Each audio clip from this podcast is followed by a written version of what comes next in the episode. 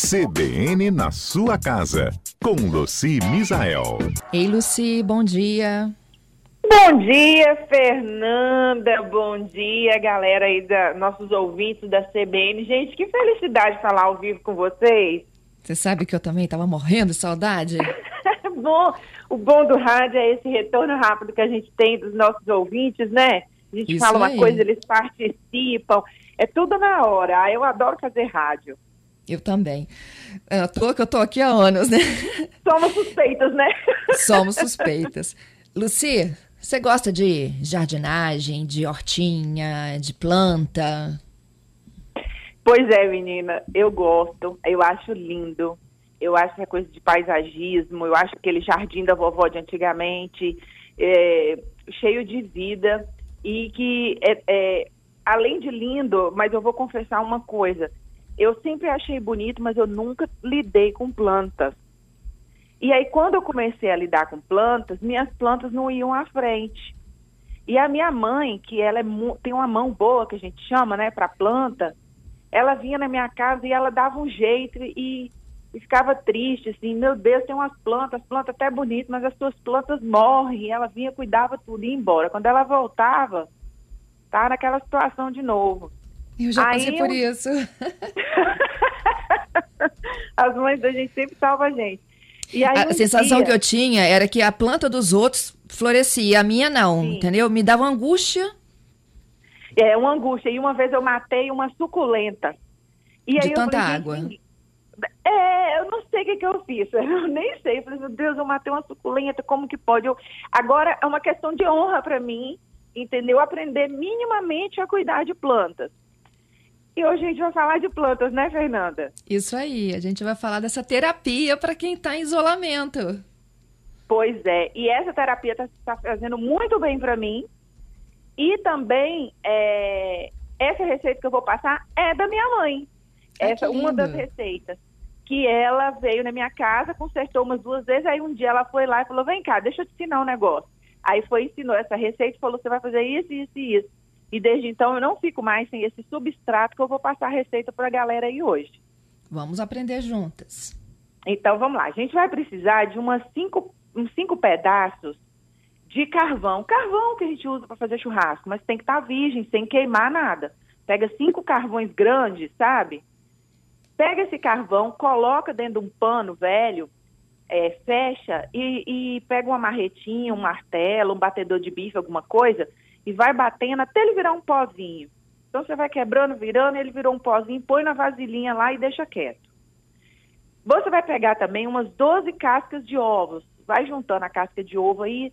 Toda vez que você for juntar, já aproveita, já lava para tirar o resíduo que tiver e vai deixando. Quando você juntar umas 12 cascas de ovo, você põe no forno por 12 minutos mais ou menos, para ela, ela tostar.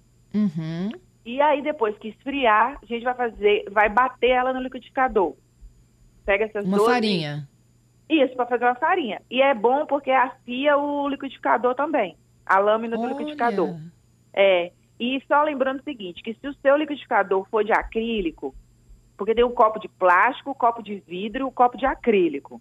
Uhum. O copo de acrílico não é muito legal fazer isso não, porque a casca de ovo ela fica em alta velocidade ali e ela arranha o acrílico. Descobri da pior forma possível, né? Então a gente já, já passa isso daí. É, tem que fazer no copo de plástico ou no copo de vidro. Então foi lá, você triturou o carvão, triturou os ovos, a casca de ovo que estava tostada, aí você mistura tudo. Está pronto o seu substrato. Como você vai usar? Duas colheres em cada plantinha, uma vez por mês. Claro, se for um vaso muito grande, uma planta muito forte, você põe um pouquinho mais. E aí você dá uma fofada na terra e vem com essas duas colherzinhas desse substrato, misturando ali na terra. Olha, a planta, menina, é um santo remédio. Samambaias amam. É, é, todas as plantas, se tiver verdinha aí. Eu só, eu só tô na dúvida agora se orquídea pode. Mas eu acho que pode também. Só tô na dúvida 100% que orquídea é milindrada.